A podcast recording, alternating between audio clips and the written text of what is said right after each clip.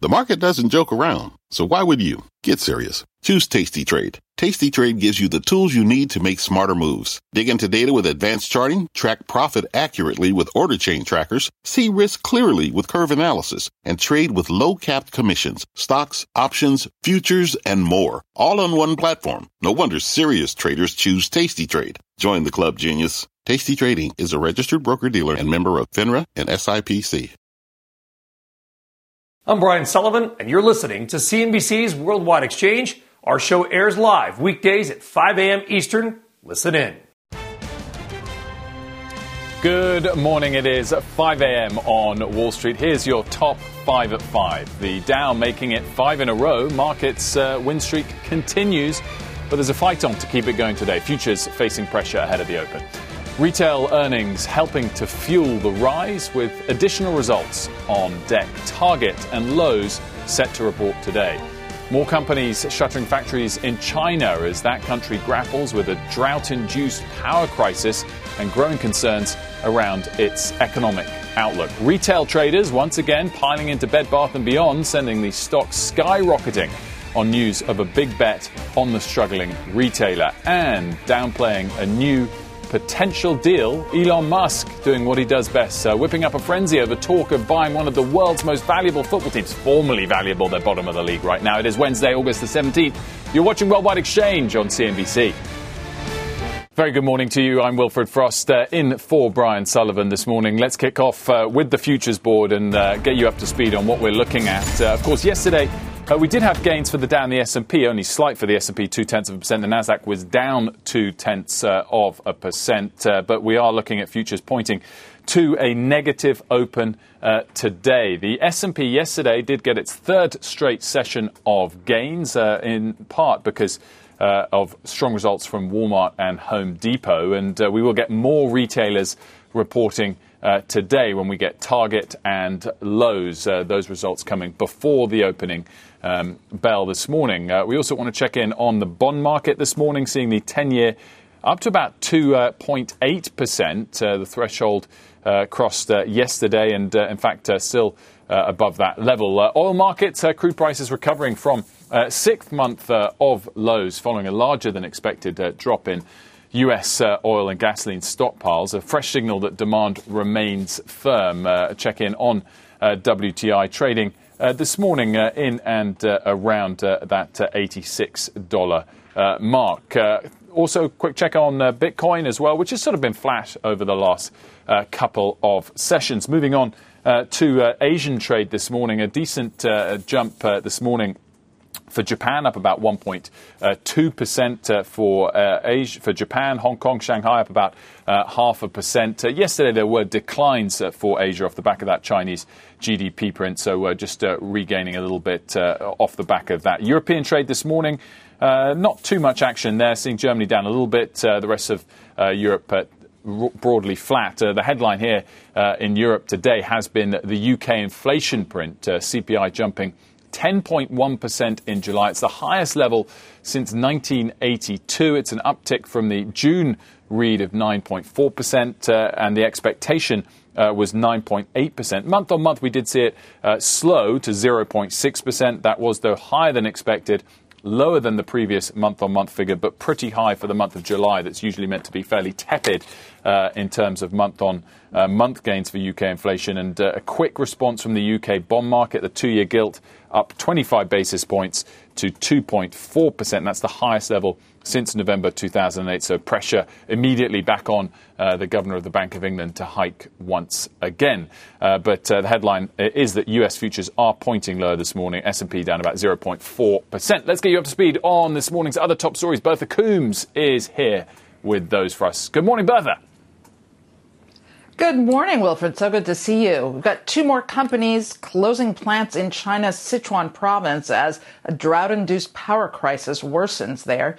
Toyota and contemporary Amperex Technology, the world's top battery maker, are the latest to halt operations in the region. Both companies will remain shuttered until Saturday. The Sichuan province is highly reliant on hydropower, making it particularly vulnerable to the current heat wave and drought that's pushing up air conditioning demand and drying up reservoirs behind hydro dams. Twitter, meantime, is reportedly trying to get its hands on Elon Musk's text messages amid his bid to exit his $44 billion takeover of the platform. According to Business Insider, Twitter says it wants a search conducted of all of Musk's messages during the relevant period for material related to its lawsuit. The report says the proposed order does not specify when exactly that so called relevant period is, and many of the documents in the case so far have been filed confidentially and the Federal Reserve issuing more guidance for banks considering activities involving cryptos. Regulators telling firms they need to make sure there are systems in place before taking on the digital assets to make sure they don't threaten safety and soundness or consumer protections given their volatility. The central bank adds that banks should also notify the Fed before engaging in any crypto related activities, and any banks that had already jumped into the crypto space should also notify the Fed about their involvement. Yet, so far, a lot of banks have been very cautious about that. If you've tried to trade on your your bank's platform, they really don't let you do that.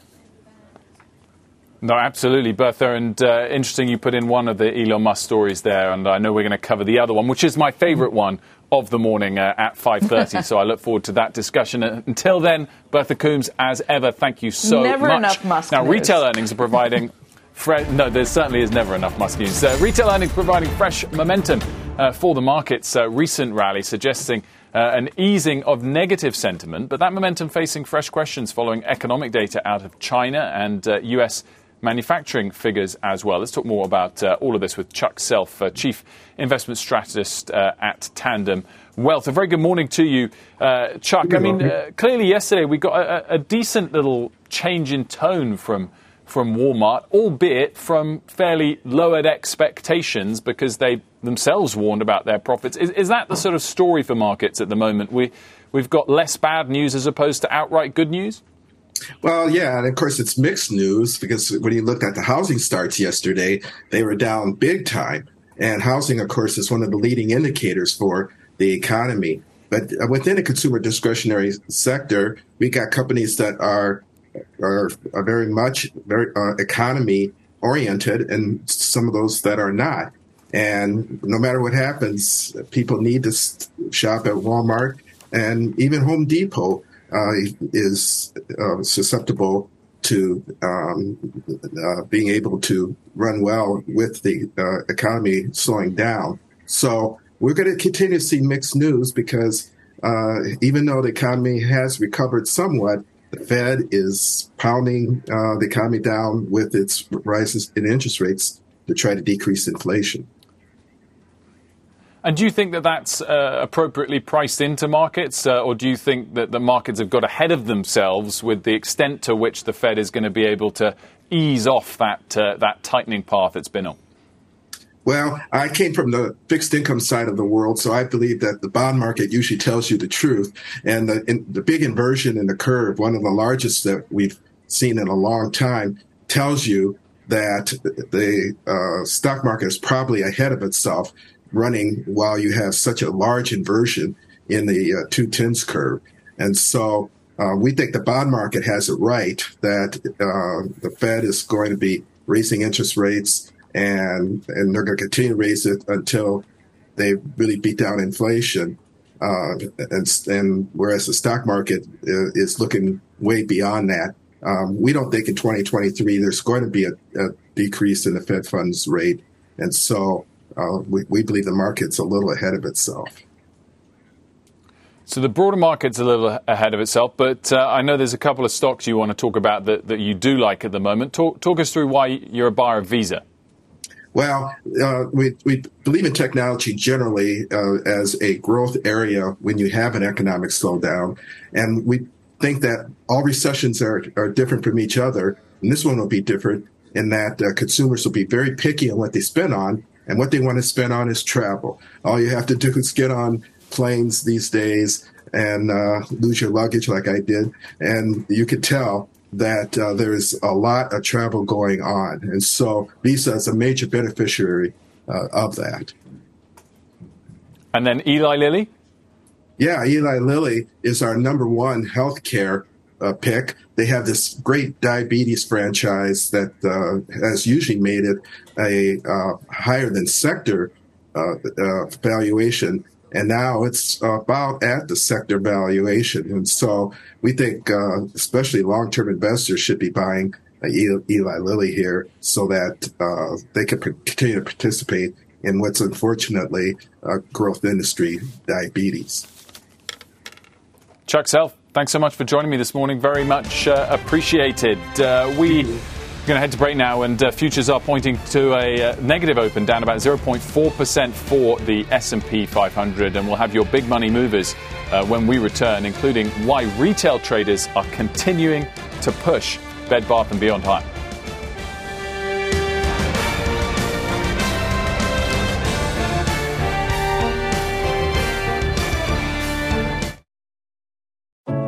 What does it mean to be rich?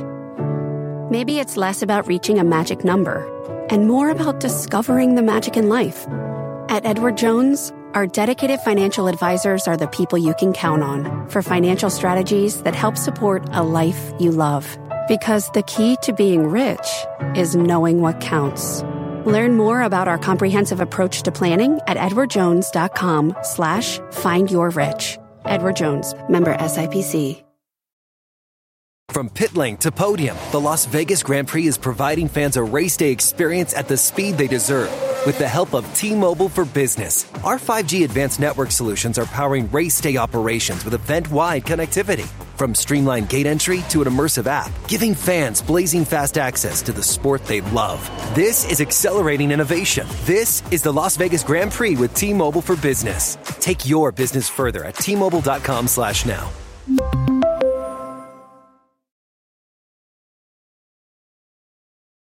Welcome back to Worldwide Exchange. Uh, time now for your big money movers. Uh, four stock stories of the morning. First up, Bed Bath and Beyond. Uh, the meme stock up again today after it soared as much as 70% yesterday before closing about 30% higher on the day. Uh, retail traders active on social media are piling in as ever on news that board member Ryan Cohen is placing another bet on the struggling retailer, buying call options that expire in January. The surge in Bed Bath & Beyond comes uh, even as analysts warn about the company's valuation given its liquidity issues. Uh, as you can see, uh, in extended hours, up another 27% this morning uh, after uh, that 30% uh, rise yesterday. Extraordinary, 103% in a week. let's move on to the next uh, stock, uh, and uh, we've got a lawsuit for the heartburn drug Zantac, which of course relates to GSK, and the plaintiff in that first lawsuit uh, has dropped its case. The trial was uh, set to begin next week in Illinois, and the plaintiff uh, alleged he developed cancer from taking the over the counter drug. The FDA pulled Zantac from the US market in 2020. Uh, GSK is down 1.7%. Uh, let's uh, uh, move on to the next uh, story. If we can just go back a little bit uh, and move on to the next one, which is Amazon there. Uh, workers at a warehouse uh, in uh, Amazon uh, are in ups- upstate New York uh, near Albany have filed a hold on a union election. They're seeking to join the Independent Amazon Labor Union. it won a historic victory in Staten Island in April, making the first Amazon warehouse in the U.S. to unionize. The stocks just down, down a little bit in the pre-market, really in line uh, with the Nasdaq. Finally, Tencent, the Chinese tech giant, reporting its first ever drop uh, in quarterly revenue, missing forecasts. The world's largest video game company and operator of the WeChat messaging platform was hurt by a lack of games being approved by regulators, uh, restrictions limiting playing time, and COVID lockdowns, uh, and uh, that all hurt the stock. But it's, uh, as you can see, essentially flat in uh, Hong Kong today. Now, to the latest developments over simmering tensions around Taiwan. Uh, China's ambassador to the US warning Washington that Beijing will view further arms sales, official travel by leaders to Taiwan or military activity near the island as further uh, provocations. The warning coming as Chinese officials call on the country's richest provinces to offer economic support following uh, data showing an unexpected slowdown in consumption and output in July. For more on the state of China, let's bring in Dewardric uh, McNeill, Managing Director and Senior Policy Analyst at Longview Global. He's also a CNBC uh, contributor. A very good morning to you. Good to see you Uh, again, I mean, the, the, first question I have on this is uh, the GDP number, which obviously disappointed many. Uh, was it that bad? I mean, 2.5% GDP growth, uh, we'd be killing for here in the, the, UK at the moment. I'm sure in the US too. Good morning to you, Wolf. I think it's important to put that into context. You know, China really needs about five, five and a half percent growth to do all the things that it needs to do uh, to keep its economy uh, running and its people employed, something we can get to in a bit. So while you're correct, 2.5% for most is not that bad. But for China, uh, 2.5% is a significant slowdown. And certainly it's far from the expectations that they set themselves back in March, which was a growth projection of 5.5%. Uh, but, Will, this is an economy that is really showing signs of trouble. There are two uh, numbers that came out that really concern me. One, though, is the 19.9% youth unemployment rate. That's ages 16 to 24. Uh, that's a real problem for Xi Jinping over the long term, Wolf. And what they're looking to do to fix this problem doesn't convince me that this is the right medicine for all that ails China's economy. They've resorted to the old playbook, Wolf, of, of uh, putting a lot of money into infrastructure development, but that's not going to help those numbers that we see for youth uh, employment. And, and so, what's likely to happen here? I mean, any economy that's relied on excessively strong growth rates, when things start to turn, the, the fear is does it collapse totally when, when you uh, no longer have the supportive tailwind of, uh, of uh, supernormal growth? Is that likely? Are we going to see a total collapse, or is this just a temporary pullback? Well, I think the real question is how much of this is really COVID related. You know, there's been a lot of talk about what zero COVID has done to economic performance. I think there's a lot of truth to that, but there's also a lot of policy. We say missteps. It may be intentionally what Xi Jinping intends to do, but you know things uh, like pulling back on, as you uh, introduced the segment, on the, the, tech sector. So a lot of those uh, youth who are going to be employed were previously employed in tech in the gig economy, and so I'm not sure that after we get beyond the COVID situation. Structurally, China's policies and its economy is designed to to, to really meet uh, what I consider to be the new normal for China's economy. And, and to what extent does this uh, slightly softer economic outlook hurt President Xi Jinping's political standing? I mean, we've always thought of him as all powerful over the last few years. Is that changing at all, or, or not really? Well, I don't think its power is changing. Again, I often say I think there may be some pause with, with him with respect to the policy direction, at least in the short term. But I think uh, we should think that Xi Jinping is pretty assured that that third uh, term that he's looking for. And one sign of that, Wolf, is that there are already discussions about him traveling in the fall uh, to Southeast Asia for G20 and for the APEC and potentially even a meeting with uh, Biden. So that says to me that he feels pretty secure uh, in his position going forward. And just finally, the tensions uh, as it relates to, to, to, Taiwan with the US, do you think those have at least peaked in the short term, uh, even if not solved for the long term?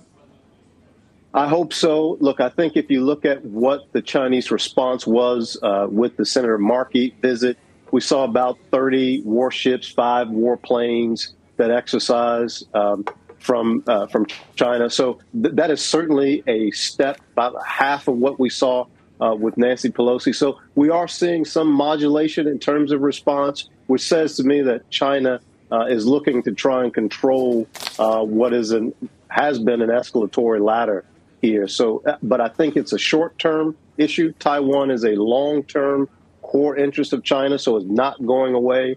But I am fairly confident that we're beyond the worst of what we've seen in terms of exercises in response to the trips that have been taken to Taiwan. Dewardric McNeill, as uh, always, a pleasure. Thanks so much for joining me uh, this morning Thank here you. on Worldwide Exchange. Uh, still on deck here, Meta Platforms outlining its strategy to stop the spread uh, of its disinformation, of disinformation, of course, uh, uh, ahead of the midterm elections. The steps the social media giant plans to take when we return with futures uh, pointing lower by 0.4% on the S&P.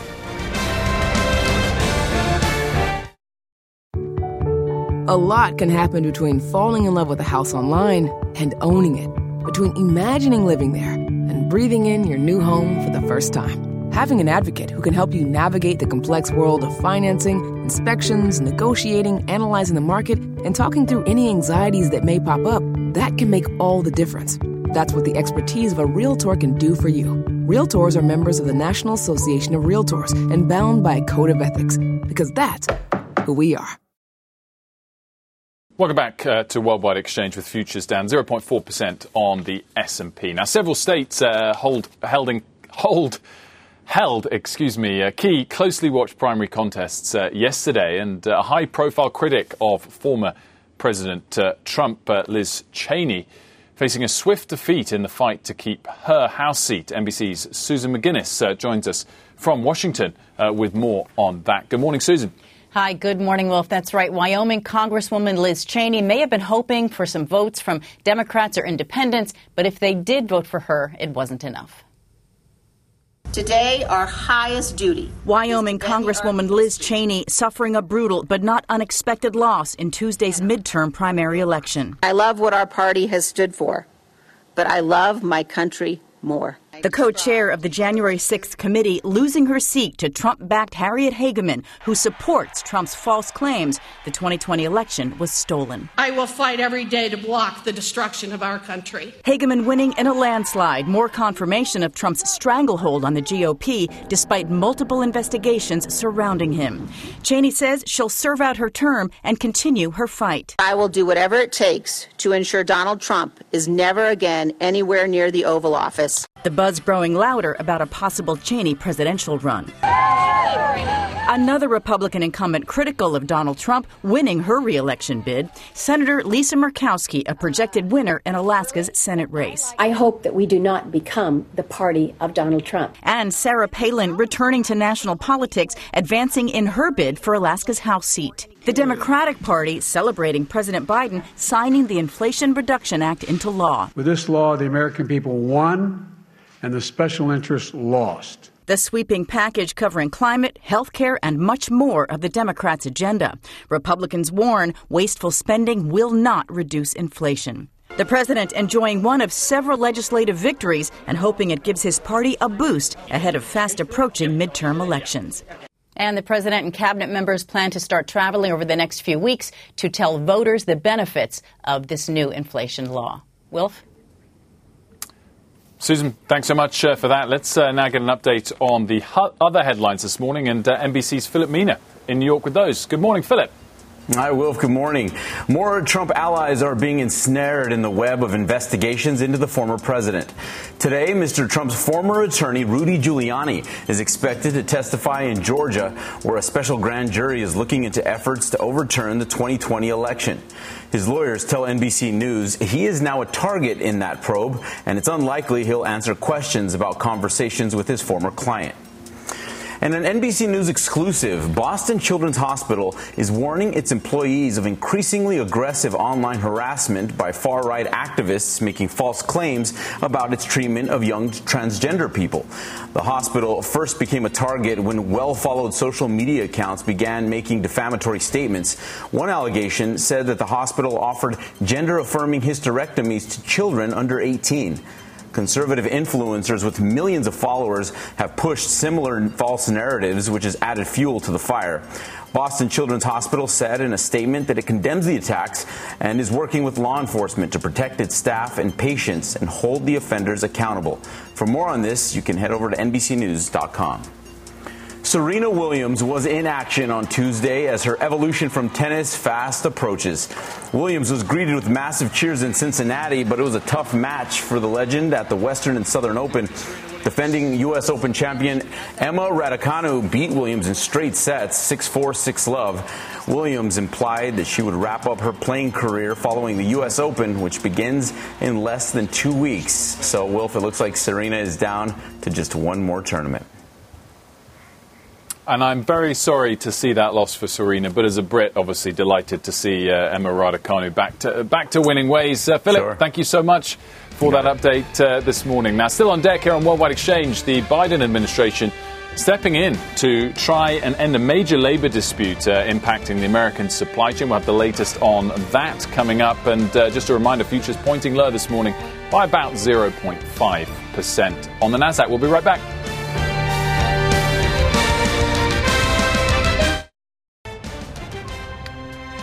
Welcome back to Worldwide Exchange. The market's recent win streak uh, potentially at risk. Futures pointing to a lower open after the Dow notches its fifth straight day of gains. But could another round of retail earnings provide yet another boost to the markets? Target and Lowe's are on deck. We preview what to watch in those results. And Elon Musk looking to make another deal potentially, uh, up late tweeting about a potential bid for one of the world's most valuable sports teams. It is Wednesday, August the 17th. You're watching Worldwide Exchange on CNBC. Welcome back uh, to a Worldwide Exchange. Uh, I'm Wilfred Frost in for Brian Sullivan this morning. Uh, let's check in on the futures boards, uh, which are pointing to a lower open. After yesterday, we did have the fifth positive uh, session in a row for the Dow, a third positive in the row for uh, the S&P, though the S&P is only up 0.2%. The Nasdaq was lower yesterday, but only down by 0.2%.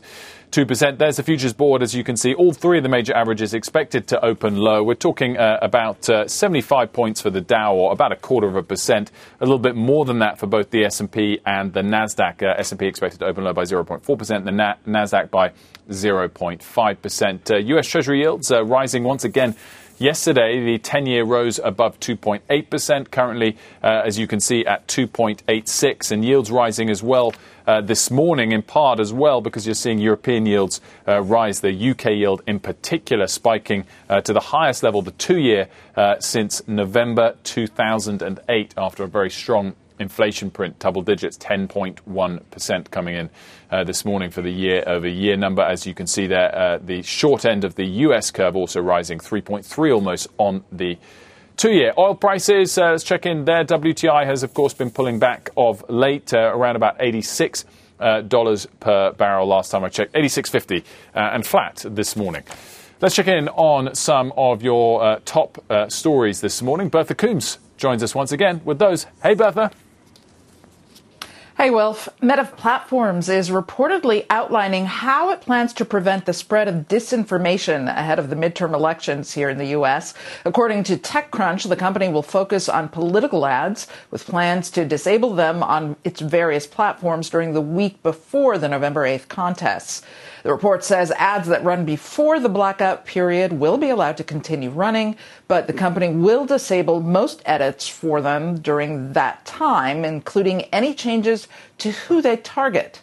Meta also apparently reiterated that it will not allow any posts or ads that misrepresent key details about the voting process. The Biden administration is reportedly stepping into the fight between major freight railroads and unions over contract negotiations. That, according to Reuters, the White House's emergency board tasked with finding a solution is proposing a wage increase between 4 and 7 percent through 2024.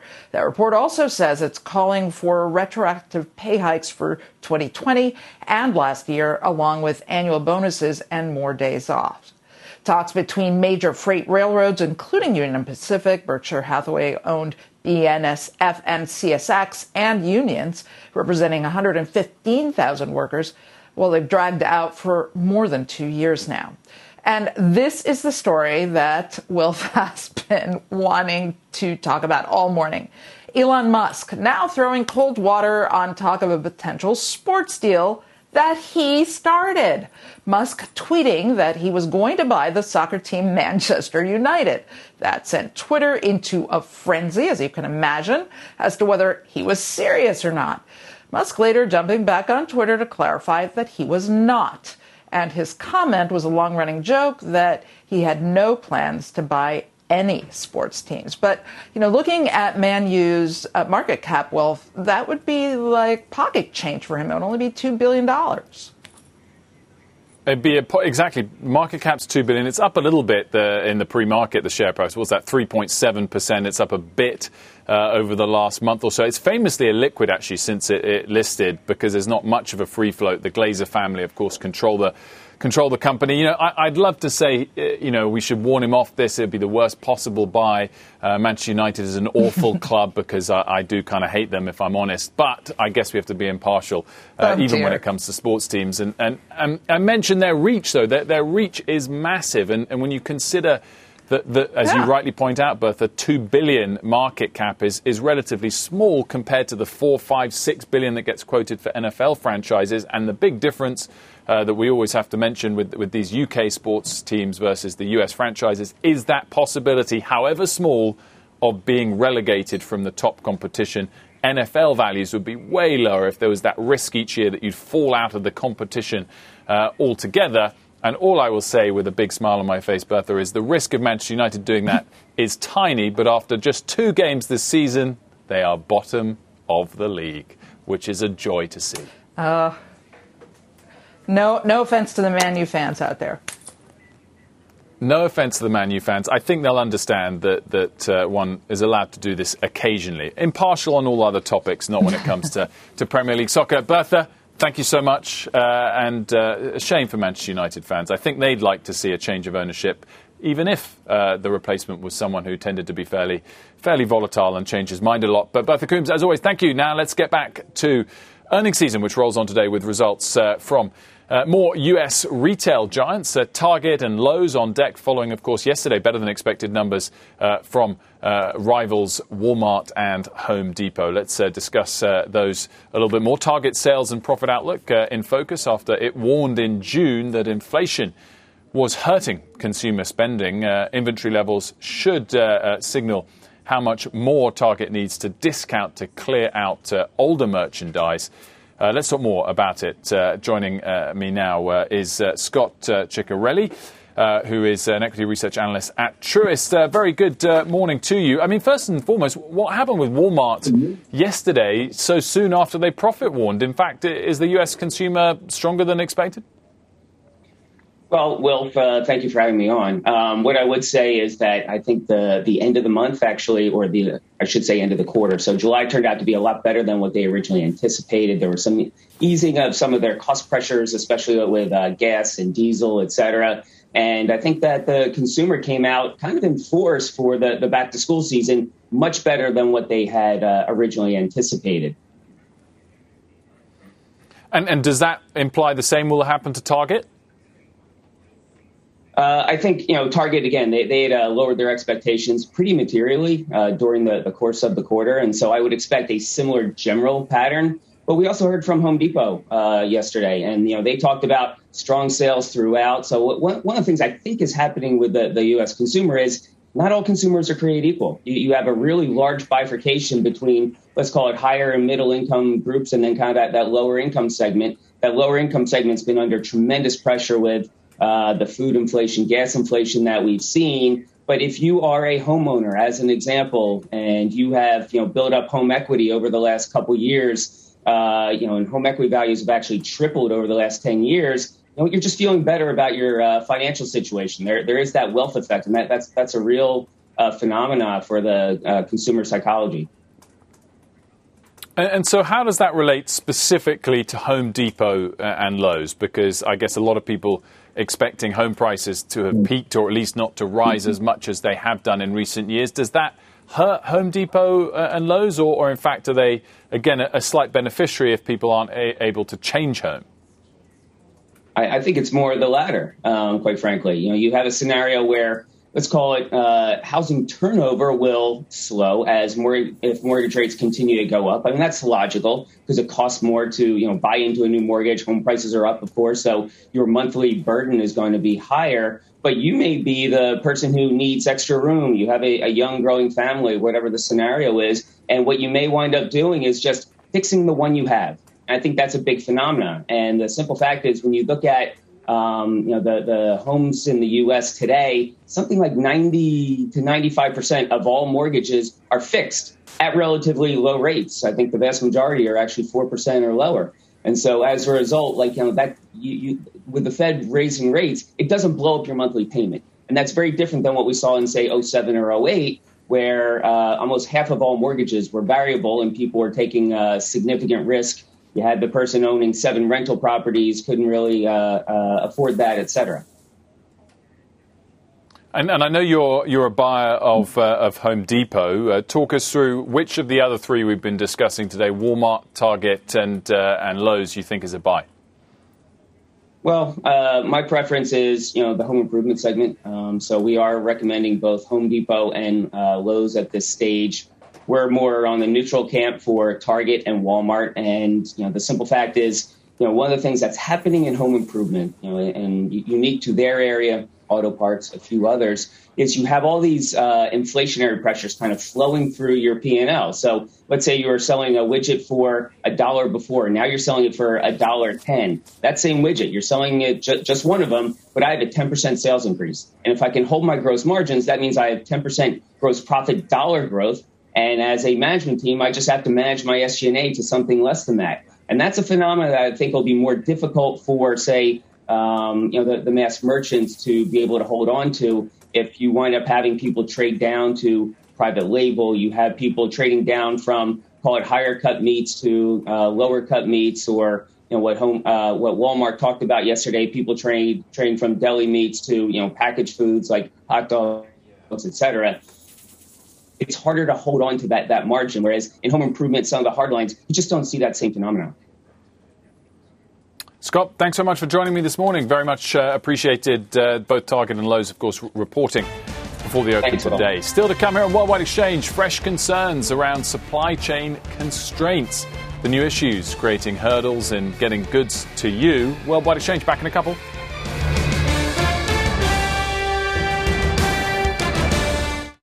Welcome back. Uh, two of the United States' key trade routes are facing significant supply chain challenges, making an existing problem even worse. CNBC senior editor Lori-Ann LaRocco joins us now with the details on this. Very good morning to you, Lori-Ann. Good morning, Wilf. The U.S. supply chain just can't seem to catch a break.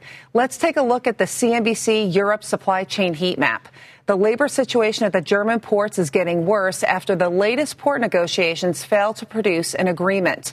Crane Worldwide Logistics tells CNBC if no agreement comes by, by the August 22nd deadline, the backlog of U.S. bound import containers will spill into the first quarter of 2023. Unfortunately, the labor strife over wages and inflation is growing in the UK. On August 21st, an eight day strike at the port of Felixstowe, the UK's largest container port, will begin. Reviewing the bills of lading for ports leaving that port are containers filled with Guinness and whiskey for Diageo, breakfast cereals for Kellogg, medical devices, pork shoulders for Pilgrim's Pride, tires and Ben's food for Mars Foods. We are also adding Liverpool to the strike watch list as 500 dock workers recently voted in favor of a strike. Now let's head over to China. The CNBC China supply chain heat map shows the continued strain of COVID testing on truck drivers, which continues to slow down the movement of raw materials and exports. Adding to that time crunch, the government planned power cuts for industrial plants as a result of the record high temperatures. Some manufacturers in 19 cities have been ordered to shut down production for six days. Intel and Apple have manufacturing plants in those impacted areas. The region is also a hub for lithium battery manufacturing and solar cells. Now remember, playing catch up to recover from any delays in manufacturing or port closures takes weeks, not days. Wilf? Lori-Ann, that, that's really interesting. Interesting to see the heat map looking so much worse in uh, in Europe than in in Asia as well. Uh, and uh, in terms of the U.S. ports uh, that have had their own share of, of congestion, how how are things looking there? Well, things are still pretty much status quo. The Port of Oakland tells CNBC they're still clearing out the containers from last month's trucking strike. And looking at the U.S. supply chain heat map, the port has the longest wait time of import containers. And sitting at the ports right now, Wilf, are empty wooden barrels for Robert Mondavi wine, numerous containers filled with auto parts, Melissa and Doug puzzles, Italian furniture and wine, and flooring. Back to you. Lori-Ann, thank you so much. Uh, very much appreciated. Still to come here on Worldwide Exchange. The market's recent rally potentially at risk. We've got Futures uh, pointing lower. We've also got more earnings uh, on deck, particularly from the retailers this morning. Uh, what to watch in the trading day ahead next?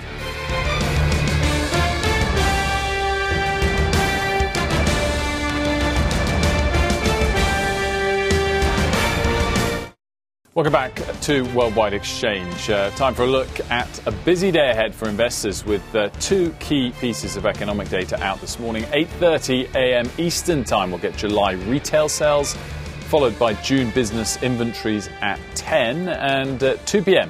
we get minutes from the Fed's latest policy meeting and earnings on deck as well from Target and Lowe's before the open. Cisco Systems reporting after the close. So, what should investors be thinking about today? Uh, let's uh, bring in Delano Saporu and also Patrick uh, Palfrey uh, with uh, futures pointing to a lower open. The S&P's down by about 0.4% uh, as things stand. Delano, I'll come to you first of all. in terms of this bounce that we've seen for markets, do you, do you think it's bounced too, too far too fast? Hey, Wilf, great to see you and good morning. Um, you know, that's a great question. I think part of the why we've seen this bounce is, you know, we're seeing a little bit of the market pricing in more uh, easing of policy from the Fed, and I think that's, you know, uh, uh, might be too early on that, and so that's where you might get too too far too fast. But um, one good thing of, of with, during this rally is we saw in second quarter's earnings, you know, stayed pat, and we didn't see a rolling over of earnings for you know a lot of companies. There were strong numbers uh, that came out, and I think that's a reason why you're seeing a lot of this relief, relief rally going forward. And I think you know seeing what happens in September and what is set forth in September is going to be a big for investors to decide if, if we're going to be pushing higher. In terms, um, Patrick, of, of, where valuations are at and various comparisons, uh, one pointed out to me yesterday, which is that the dividend yield of the S&P 500 is, is back to where it was in March, i.e., it's fallen again as, as equities have, have rallied. Yet the 10-year yield, the kind of comparable alternative, has soared. Does that suggest that equities are overvalued again? Uh, certainly not. I think to put it in the context, we started the year at 21 and a half times with a lot of excesses in areas like uh, technology and growth stocks. And what happened is interest rates rose and credit spreads widened, and that really removed a lot of the excess, bringing things back in line with long-term averages. And with the profit growth as strong as it is, uh, we're seeing something around 10% in the current quarter, uh, and it's going to remain healthy in the couple quarters ahead of us here. Uh, we don't think valuations look extended, uh, particularly with the excesses being removed from technology, growth stocks in areas where investors typically look for uh, for the strong return. So absolutely not. We don't see valuations extended here.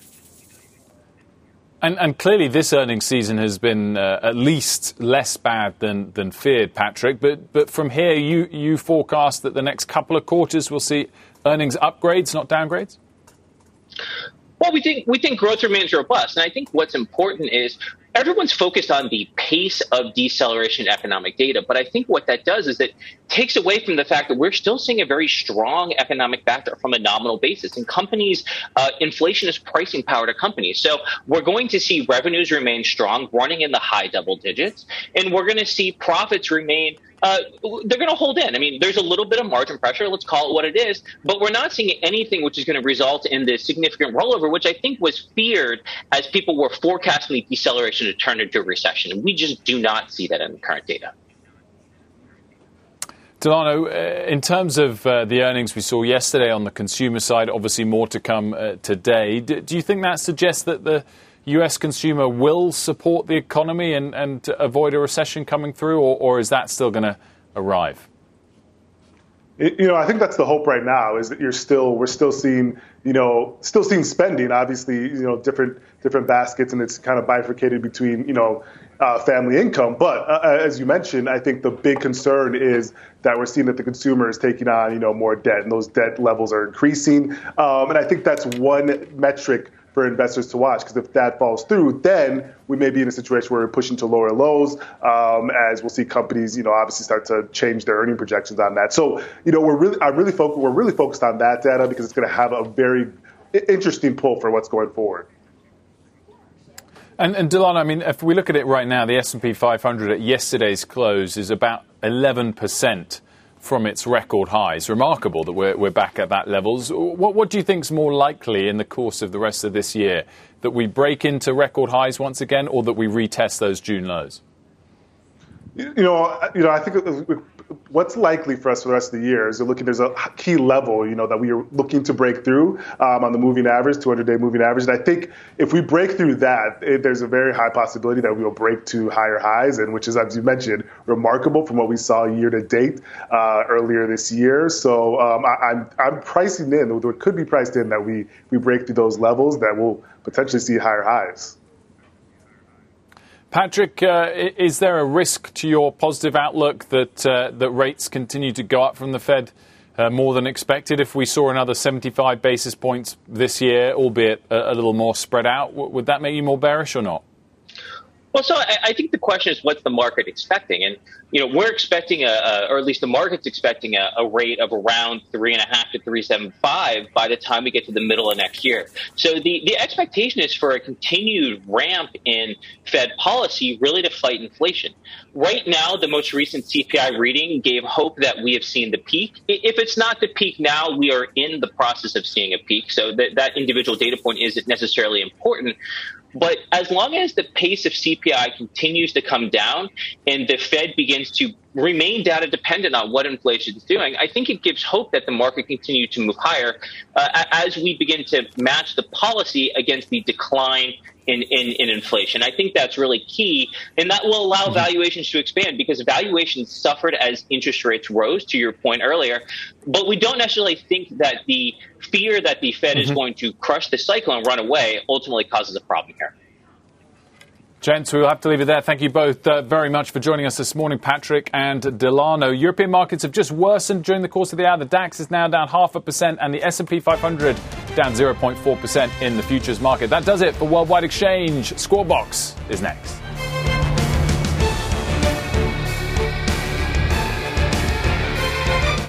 You've been listening to CNBC's Worldwide Exchange. You can always catch us live weekdays at 5 a.m. Eastern, only on CNBC.